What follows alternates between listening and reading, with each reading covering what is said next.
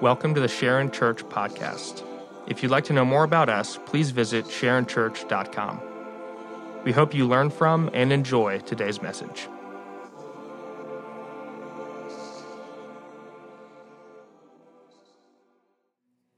As we move into studying God's Word, I want to encourage you to keep some of that, some of that mindset for us. The first song we sang, Rattle, um, has the line that my God can essentially do whatever He wants to. He can heal and restore anything that He wants to.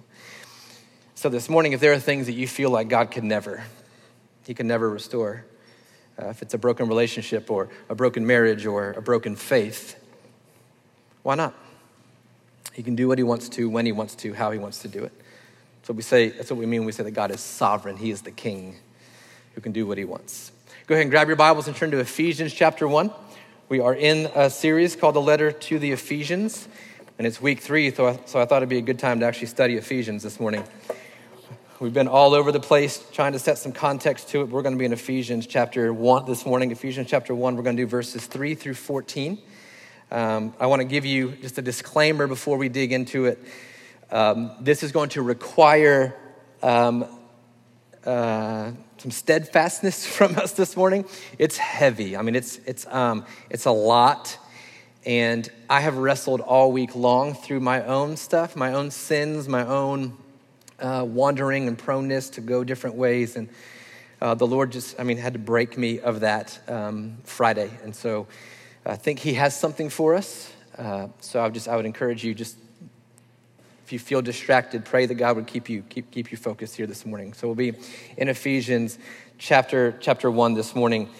We looked at the past two weeks, kind of the the journey of, of the church at Ephesus from their beginning to their end. We've seen a lot of it. Uh, we saw uh, in Revelation 2 that, that they are prone to abandon their first love. They're prone to worry more about their marketability instead of their, their uh, godliness and following Jesus. Then we saw last week in Acts chapter 20 that there are, there are false gospels creeping into the church at Ephesus. There is false teaching coming in that they have to be careful of. And we learned last week it's no different for us. We also have false teaching that's making its way into our churches, even in America today in 2020. So we got to be careful there. Here's I'm going to give us just a, um, a statement, some thoughts to think through Did you recognize that as humans, we are prone to put ourselves at the center of the story of the universe. I don't know if you recognize that. Those of you who have parents, you've seen it in your kids, but we think we just outgrow it. We don't outgrow it. We are prone to make ourselves the center of the story. And if you think, think about it, it's, we only have our perspective. We only see the world through our eyes. Like this, there is no virtual reality. This is all we see. What we see in the world has to come through the filter of our eyeballs first, and that's how we see everything.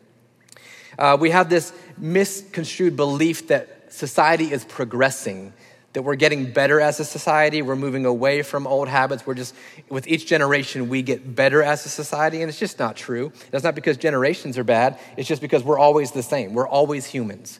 We're always prone to sin. We are always born of, of, of Adam and the sin of, of Eve. So we're prone in that way.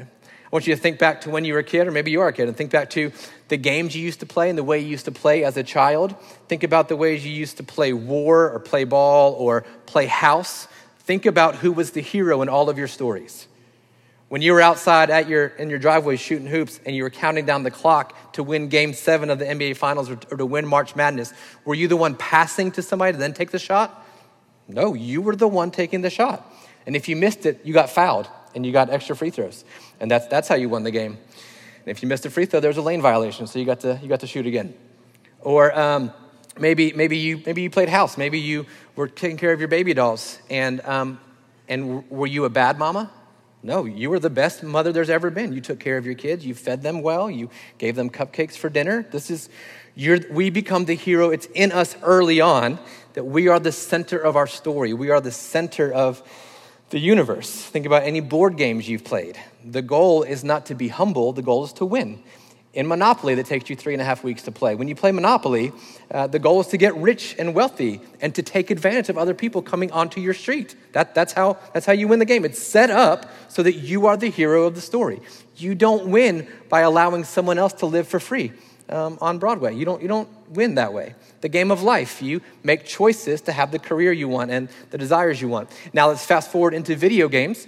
We have things called first person shooter, first person video games. We have virtual reality. We have um, ways that you can create yourself on Madden. And if you create yourself on Madden, you're a 99 at everything.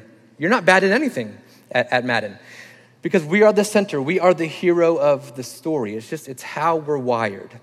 And it doesn't get better. It's not better in 2020 than it was uh, back at the creation of the world. It's not any better. It's the same. And it will not get better in five or 10 years. And it will not get better when you're older. You will continue to see the world with you at the center of it. You will continue to. And now we have social media. So now you can let everybody else know that you're the center of the universe. Look at these pictures. Look at this filter. Look how beautiful I am. Look who I cropped out. Look what I think about this. You want to know what I think about it? I will tell you. I don't, no one cares what you think about it. But Facebook asks you, so you tell them, this is what I think about everything going on in the world. Like you have some kind of platform to change the world. So social media amplifies those things for us. But it goes all the way back to Genesis. Genesis chapter 3, at the fall of man, God created a perfect garden. Everything is as it should be. There's just one rule don't eat from this tree, the tree of the knowledge of good and evil. But like us, Adam and Eve were not content to be with God, they wanted to be like God. That's where we find ourselves this morning, if we're honest. It's not enough just to be with Him. We want to be in charge, we want to be Him. We want to decide. We want to decide the, the, we want to decide the boundaries in which we live. We want to decide the world. We, we want to be in charge. It's not enough to just be with God. We want to be with Him. So that's the journey of humanity and will continue to be until Jesus returns to take us home to paradise in heaven. This will be our journey to fight against putting ourselves at the center. So in Ephesians chapter 1, in a lot of Paul's letters, Paul is going to approach that subject um, in a number of different ways. Just so you know, here in Ephesians chapter 1, verses 3 through 14, Paul wrote this as one long run on sentence that would get you in trouble in high school English. It's literally one sentence in the Greek language.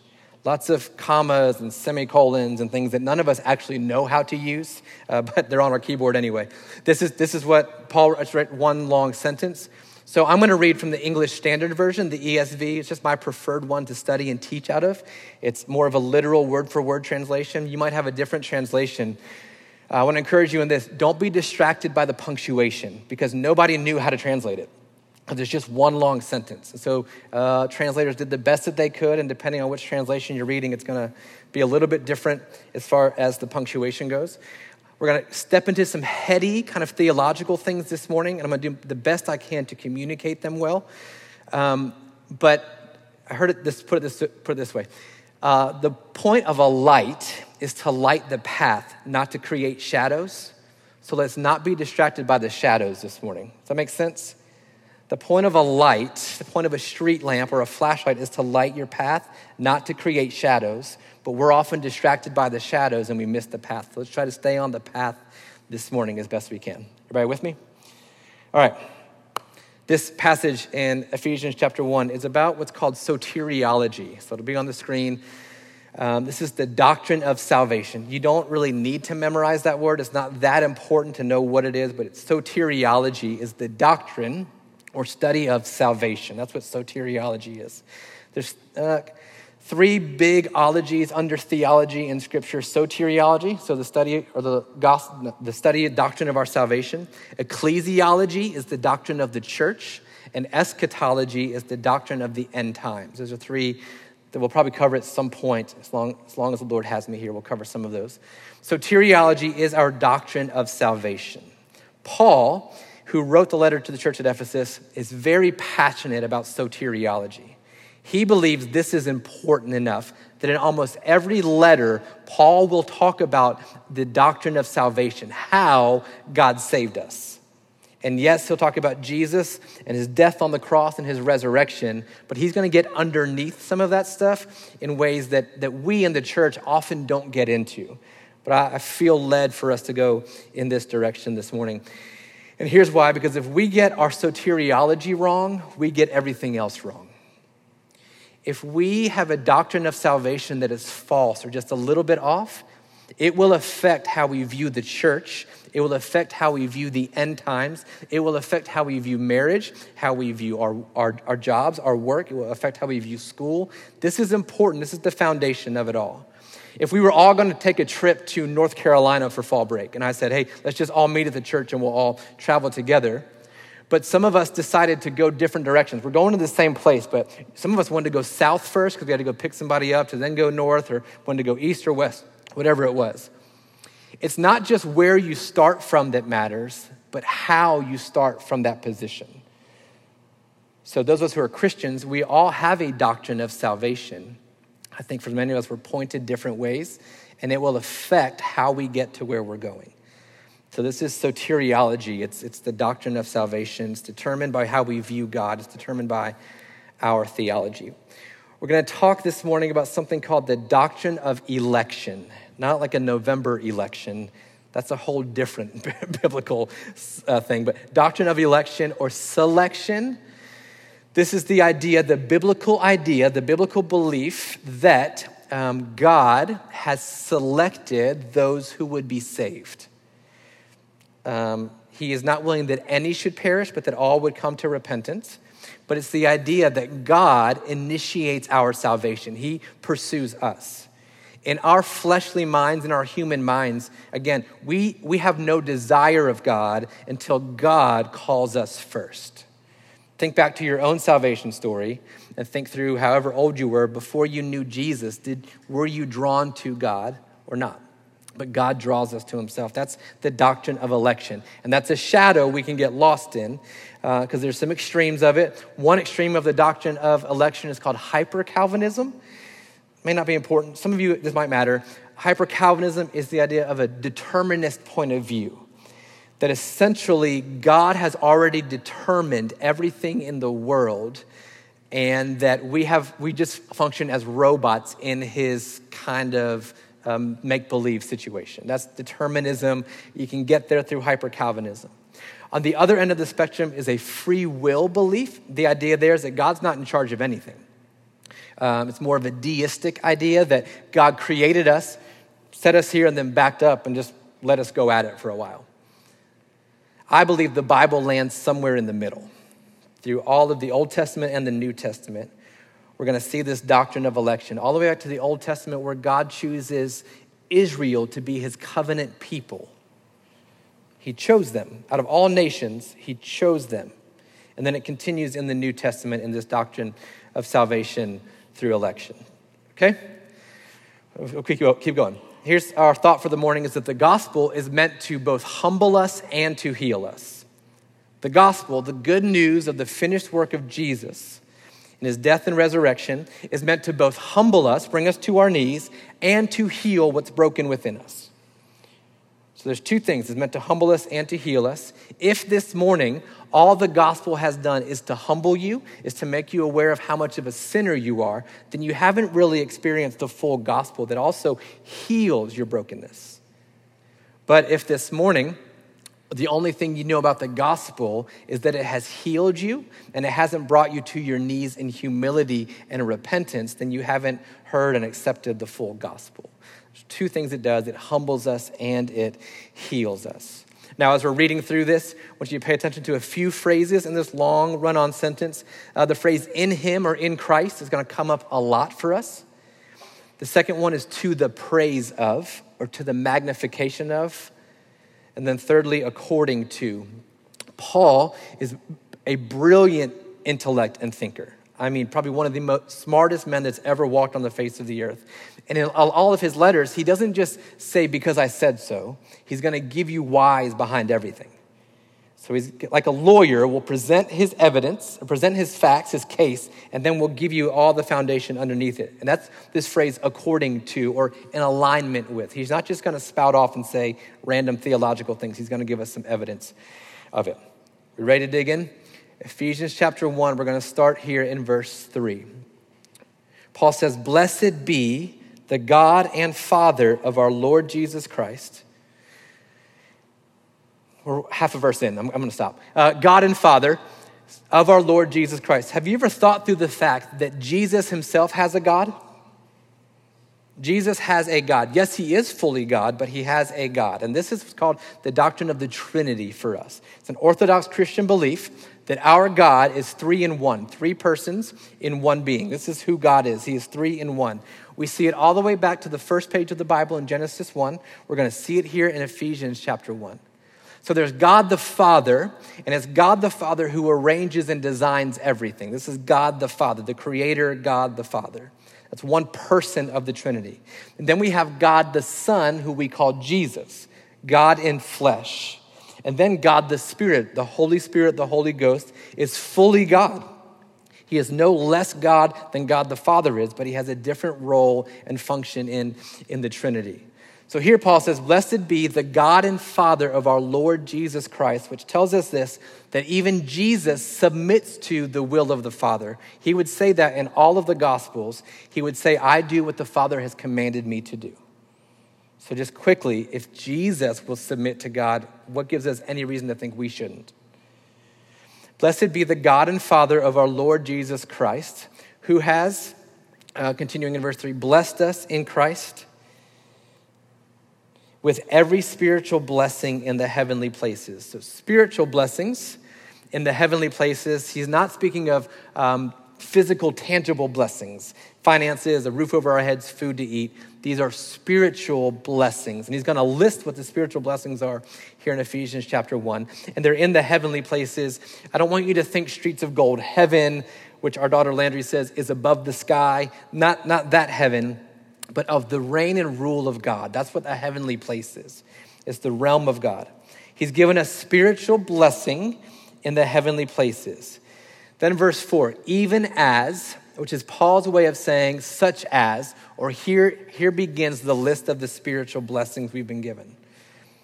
So here we go in verse 4. Even as he chose us in him, in Christ, before the foundation of the world, that we should be holy and blameless before him. This word chose is the word elected. This is where, again, there's shadows. Let's stay on the path with the light. He chose us. God pursued us, He chose us. When we hear the word chose, if you're like me, you think back to like elementary school kickball on the playground. And you've got everybody lined up, and you say, uh, She plays soccer, he plays chess, I'm gonna go with her to be on my team. So it's based on merit, based on earning, based on um, aptitude. But we're going to learn something here that God has selected us. He has elected those of us who are following Jesus. He has elected us. He has chosen us before the foundation of the world. Uh, Genesis chapter 1, verse 2 says that before God created anything, the world was formless and void. It was just blackness. No sound, no structure, nothing. This was before the foundation of the world. So it means before the foundation of the world, you and I hadn't accomplished anything yet. We hadn't um, uh, gotten a good SAT score or a bad SAT score. We hadn't um, done well at school. We hadn't been a good father. We hadn't been a good mother or spouse. We hadn't um, got all the accolades at work. We hadn't done any of that yet. On the flip side, we also hadn't um, failed as much as we failed now. Before the foundation of the world, you and I hadn't done anything. Chronologically, we hadn't done anything yet. So, Paul is making the point here that before we had anything to offer to God, He chose us. Before we had anything to offer Him. Because here's what we're deceived to believe is that God chose us because of what we had to offer Him on His team. So it's like God's picking an all star team, and He's going to select the best of the best to be on His team. And we don't think that initially. Just over time, we begin to see, oh, I, I see why you picked me, because I can play guitar. I get it. You, you, picked me for that. Oh, I see why you picked me, because I, I can speak well. Oh, I see why you picked me. I've never sinned. So we fall into, into that trap. But this is the point Paul is making. His soteriology, salvation for him, happened before the foundation of the world. We're going to look at two things in this passage the goal of our salvation, and then the grounds of our salvation. Uh, so we're going to look at the purpose, and then underneath it, the why or the motivation. The first goal here is that we should be holy and blameless before Him. If you're following Jesus this morning, you've been saved so that you would be sanctified, that you would be made holy, that you would continue to walk in more holiness as the days and months and years progress. So if you have the Spirit in you, if you're following Jesus, uh, today you should have a better understanding of His will than you did five years ago. There should be progress. We should be holy and blameless before Him. That's the one goal of our salvation, which tells us then that we weren't holy and blameless before He chose us. Again, here's where punctuation gets weird. So, my translation, verse 4, has the first part of verse 5 in it, in love. Yours might be different. In love, He, God, predestined us for adoption to Himself as sons through Jesus Christ, according to the purpose of His will Here's another word that will be a shadow if we're not careful the word predestined. If you know any English, you know that pre means before, and destined is just that he um, created or had a plan for us. He predestined. Before the foundation of the world, he predestined. Again, we think we're the center of the universe and we control everything. The point Paul is making is you don't control anything. I think the point that COVID has made for us is that you don't control anything. You're not in charge of anything. And God is slowly pulling back any lies that we thought we controlled anything. And Paul's doing the same thing here. He predestined us for adoption. This is the second goal of salvation. First, that we would be holy and blameless before Him. Secondly, that we would be adopted as sons through Christ Jesus or in Jesus Christ. Holy and blameless before Him, but that we would be adopted as sons. A quick sidebar some modern translations are taking out the word sons and replacing it with children, which is fine because it includes male and female. But what's lost is in this culture, um, daughters do not receive inheritance, only sons do. The reason it says sons is not because women are excluded, but because the point is inheritance. We've been adopted as sons through Jesus Christ. That's, that's the goal. So, my translation says, according to, in alignment with the purpose of his will. This word for purpose is God's good pleasure. We read purpose and we think of a plan um, without emotion, a plan that we must accomplish. That's the purpose. This word, your translation might already say it, for his good pleasure. Then the word will is actually the word desire. So, to read it that way is that God has um, chosen us to be holy and blameless. He predestined us to adoption according to, in alignment with his good pleasure of his will. So, this is the grounds of our salvation. This is why we were saved, because God wanted to. Because God wanted to.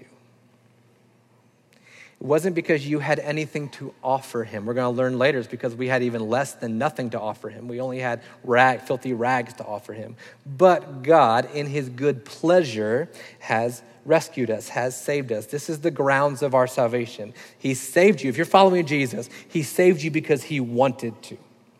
So for some of you this morning, that's healing for you. He didn't have to save you. You're not the little sibling who had to tag along with your older brother. I guess he's coming too. He, want, he meant to, he wanted to. He wanted you, he wanted to save you. His good pleasure, that's the grounds of salvation. And quickly, how that strikes your heart, how that makes you feel right now, is going to reveal your soteriology. It's going to v- reveal how you view God and who you think is in charge and what you think is right and true. He saved you because he wanted to. He saved me because he wanted to. If you think that's bad, look at verse 6. To the praise of his glorious grace, or to the praise of the glory of his grace. So just catch what's happening. God saved you because he wanted to, because he wanted you to worship him, which sounds super arrogant. Like if any of you were to say, hey, I want you to play softball on my softball team because I want you to see how good I am, I would not play on your softball team. We also probably wouldn't be friends for a while. But somehow God, right, gracious, generous, loving, compassionate God says, I have saved you so that you would worship me, that you would think much of me, which can sound arrogant, except for the fact that who else are you going to worship? It's so loving of God to say, I've saved you that you might worship me. In the same way, fathers, you understand this because in your house you have certain rules, don't you? And the rules in your house apply. Even if your child goes to someone else's house, your rules apply even in that house. Is that true? Just because they're at their friend's house doesn't mean they don't have to follow your rules. Does that make you arrogant? That makes you loving. You're in charge, and that isn't for their um, pain or their suffering, but it's for their good. In the very same way that God desires that we would worship Him, that we would be saved to the praise of His glorious grace, is because that's literally what's best for us. But because we're so stuck in that we are the center of the universe, any commands of God feel threatening to our freedom as opposed to releasing us to worship. He saved us to the praise of his glorious grace, which he has blessed us, with which he has blessed us in the beloved. The beloved is Jesus. So he saved us that we might praise his grace. That word is a that word means gift, that we might praise his gift. So we've been chosen for the praise of the glory of God's grace. Verse 7 In him, this is the beloved or Jesus, in Jesus, in Christ, we have redemption through his blood, the forgiveness of our trespasses, according to or aligning with the riches of God's grace. This word redemption is a very Christian, churchy word. It, means freedom through payment. To be redeemed is to be set free because somebody paid for your freedom. Or it means um, release through ransom. And then Paul tells you here, here's what the payment was was the blood of Jesus, and here's what the freedom was forgiveness of our trespasses. But again, Paul, like any good lawyer, is going to say, but it's based on the character of God. It aligns with the riches of his grace, the abundance of his grace, verse 8, which he lavished upon us. Uh, when you think of lavished, think about standing under a waterfall. Uh, don't think of standing under a cup of water where it runs out.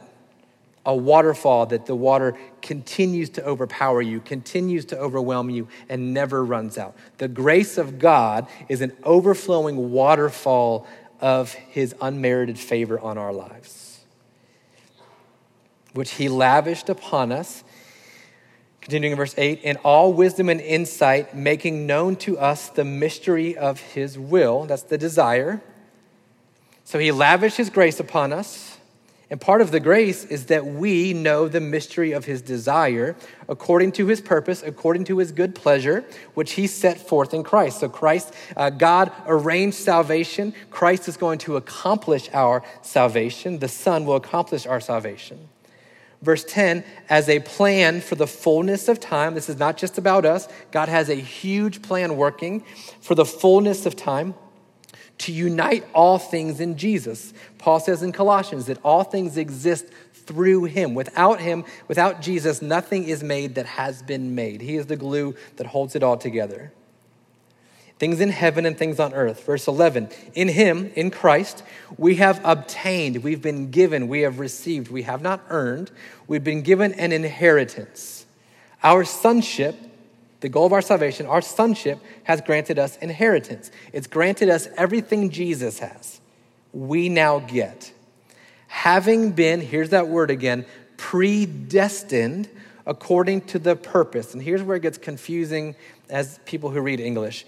This word purpose is a different Greek word that, that means a, a plan or a strategy. We've obtained an inheritance being predestined by the strategy of Him, God, who works all things according to the counsel of His will, or the intention, the desires of His will. So now He's making the point God wanted to, and God had a plan, and He moved all the pieces around to accomplish that plan.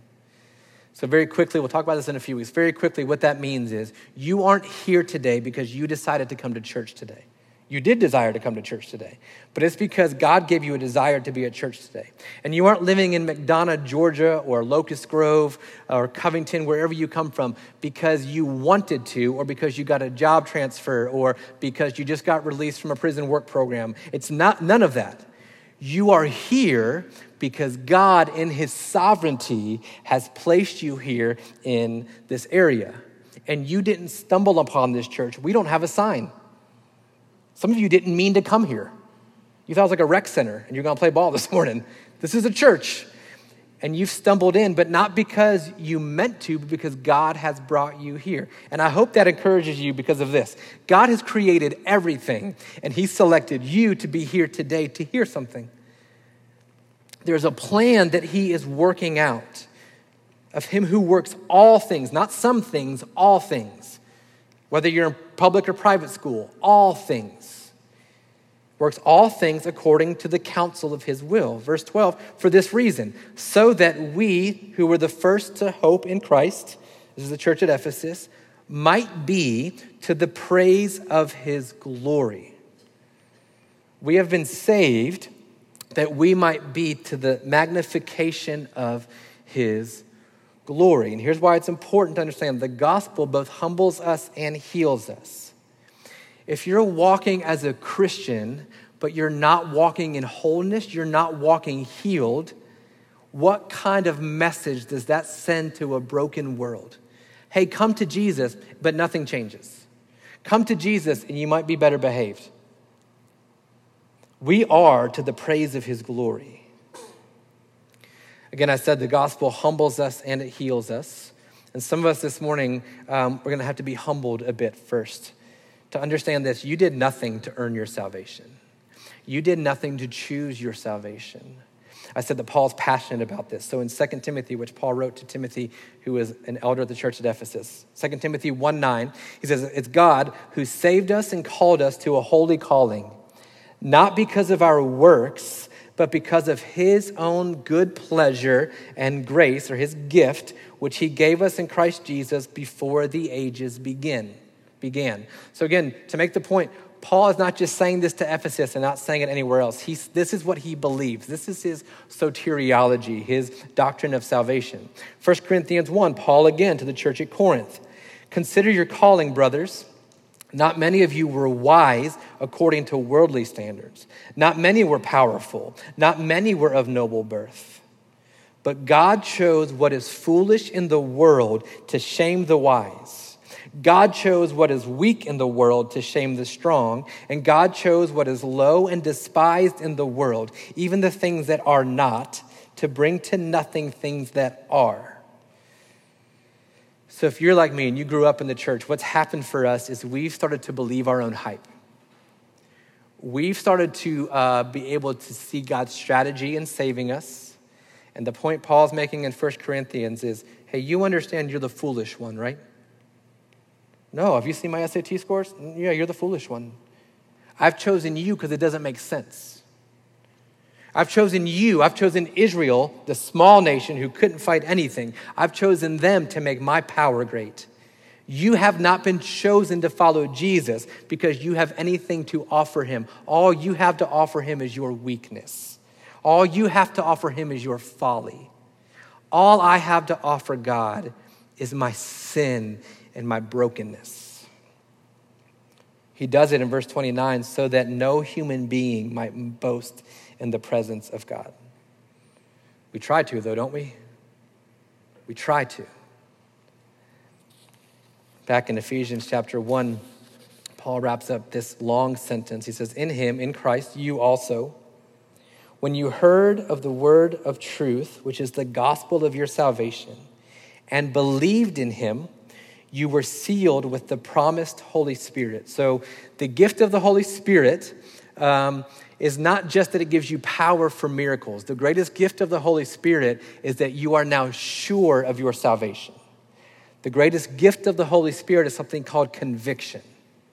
If you believe you're following Jesus, that you are his son or his daughter, but you continue to walk in sin and never feel conviction of the Spirit, that you are numb to conviction, the sad news is you're actually not a Christian.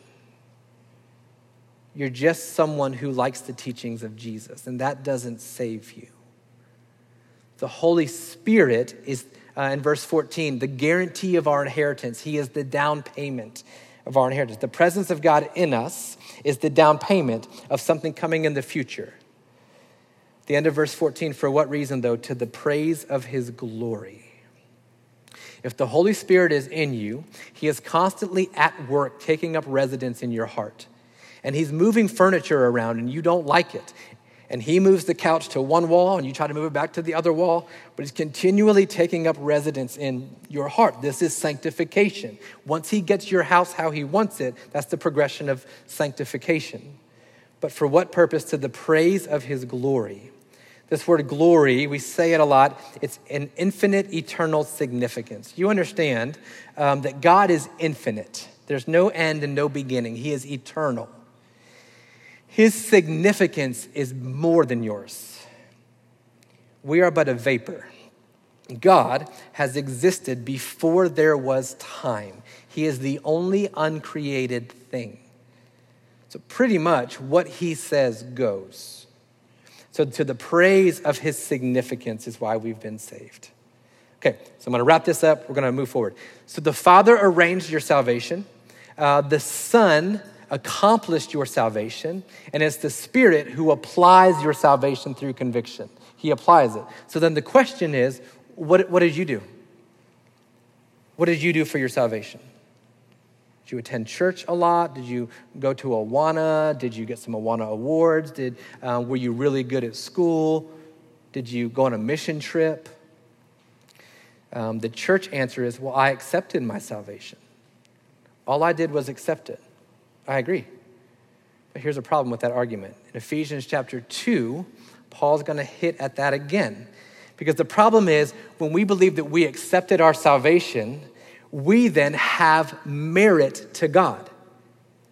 We have a work. Our work was acceptance. But in the next chapter, Paul in Ephesians chapter 2 says, But God, being rich in mercy, abundant in mercy, because of the great love with which He had for us, not because of our doings, even when we were dead in our trespasses. Can dead people accept things? I mean, you can put things on them, they're not accepting them. No, a dead person can't do anything. But God made us alive together with Christ. It's by grace you have been saved. And then He raised us up with Him and seated us in the heavenly places in Christ Jesus, so that in the coming ages, He, God, might show the immeasurable riches of His grace and kindness toward us in Christ Jesus. But verse 8 is where we need to be. For by grace you have been saved through faith. We've heard this.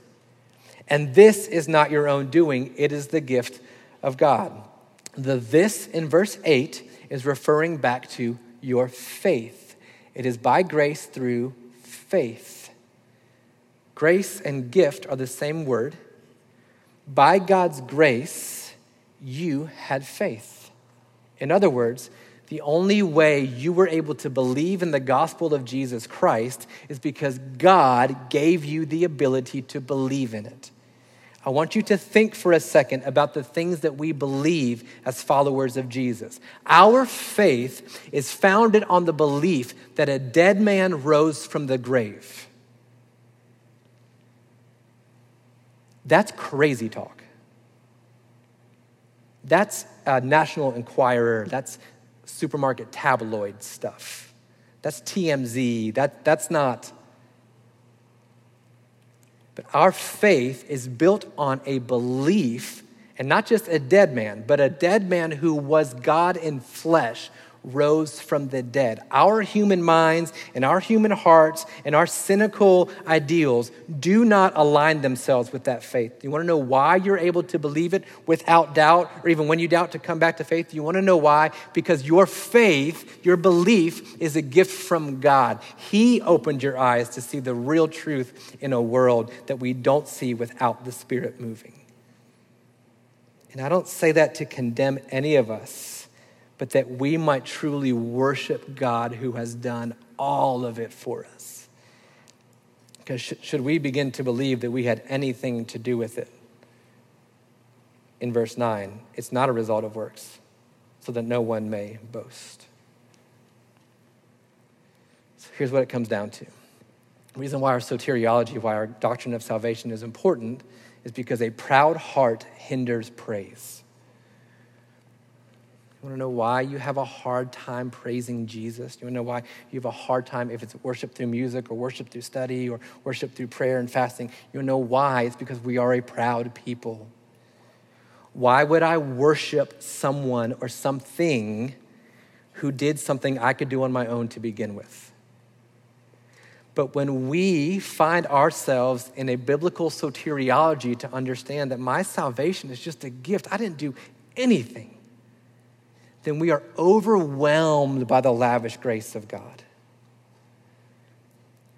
If you're like me, it takes you falling flat on your face before your praise is unhindered. And when it happens, you don't go back. Once you've tasted and seen, then you don't return. Pastor in Minnesota, John Piper says, God saved me to shut my proud mouth and to open my mouth of praise. God saved us to shut our proud mouths, to make us shut up talking about ourselves, to stop thinking the world revolves around us, that we might unleash praise to Him. Matt Chandler, who's a pastor in Texas, says it this way He says, No Christian should walk with a swagger, and no Christian should walk with a limp. You know what swagger is? If you've ever paid attention to the 90s University of Miami Hurricanes, you understand what swagger is you've seen Deion Sanders play football, you understand what swagger is. Swagger is, is the belief that I am the best and there's no one who can come against me. And I'm going to make sure you know how good I am based on what I'm wearing and what I look like. And I'm going to step onto the field, onto the court, into a meeting room, into the church in a way that makes everybody look at me. That's what swagger is. That look what I've done is swagger. And then you know what a limp is? Limp is when you injure yourself or hurt yourself and your, your, your, um, your gait is off, your, your walking is off. But again, back to those 1990s um, Miami Hurricanes, you realize that swagger and limping look the same. They would walk in with swagger. I'm embarrassed, I just did that in front of everyone. they would walk in with swagger, but it looks like a limp, doesn't it? Because you can't tell, is your ankle swollen or are you just super confident? Over a period of time, we get lost in that. But here's why because the gospel is meant to both humble us and to heal us. It humbles any sense of swagger we have in our hearts. We haven't done anything. Care what we think we know about Scripture and what we've memorized and what we've written and what we sing and what we do. Any sense of swagger has no place in, in the presence of God. I think for many of us this morning, I think you, I want you to hear this from me as someone who thought I had to walk with a limp. You don't have a limp anymore. You've been healed. You've been restored. And over time, your limp will turn into swagger, and your, um, your humility has become your source of pride. What does that tell the world? If you say God heals, He can heal and redeem and restore anything that He wants to, and yet you're continuing to walk broken. You're not broken, you are healed. You're healed. So we don't have a limp. Your story is not your sin, your story is your restoration. Your story is not your brokenness, your story is your beauty by the finished work of Jesus on the cross. I don't know if you have kids like ours, but our oldest child um, forgets sometimes that he is a child and not a parent, especially around the younger kids. So we can tell our seven year old to do something, and then our 11 year old feels like it's his job to be the assistant to the assistant of the general manager. And so he he Dwight Schrutes me and tries to come in and and I have to remind him, hey, hey, listen, let me be the dad. You can just be his brother. I want to encourage us in the same way this morning. Let's just let God be God, and we can be his kids. We can just find joy in being with him. We don't have to be him. There's already one, and he's better than any of us. If you'll bow your heads and close your eyes, and we'll just try to let some things sink in as we wrap up this morning. Um, there's good news of the gospel of Jesus, and underneath that is um, even some more good news. It just keeps coming like a bad infomercial. But this morning, for some of you, I, again, I want to say this to you, you you weren't brought here on accident. You're not here as of a coincidence. And what's happening for some of us is that the Holy Spirit is beginning its work of calling you to Jesus. And maybe you've wrestled for a little while about whether or not you should and what does it actually mean? Do I actually believe? What does this mean for me? And today might be the day of your salvation. And for someone whose eyes haven't been opened to the glory of the gospel, that sounds crazy. But here's the truth your sin has, our sin has separated us from God. And, and God desires union with us. He wants us to be with Him because He knows the best place for us to be is with Him. And He loves us so much that He's not going to leave us, doesn't want to leave us apart from Him. He's not willing for that to happen. So He sent His Son to make a way back to relationship with Him. The yearnings and longings in your heart and soul to be successful, to be admired, to be loved, to, to be known are healthy because they're meant to point you to Jesus who loves you and knows you. And the good news is that you can have all of those needs met in Jesus. Maybe for some of us this morning, we have to place our faith in Jesus and no longer in our works. And maybe this morning that's you, and, and you, God's calling you to follow Him.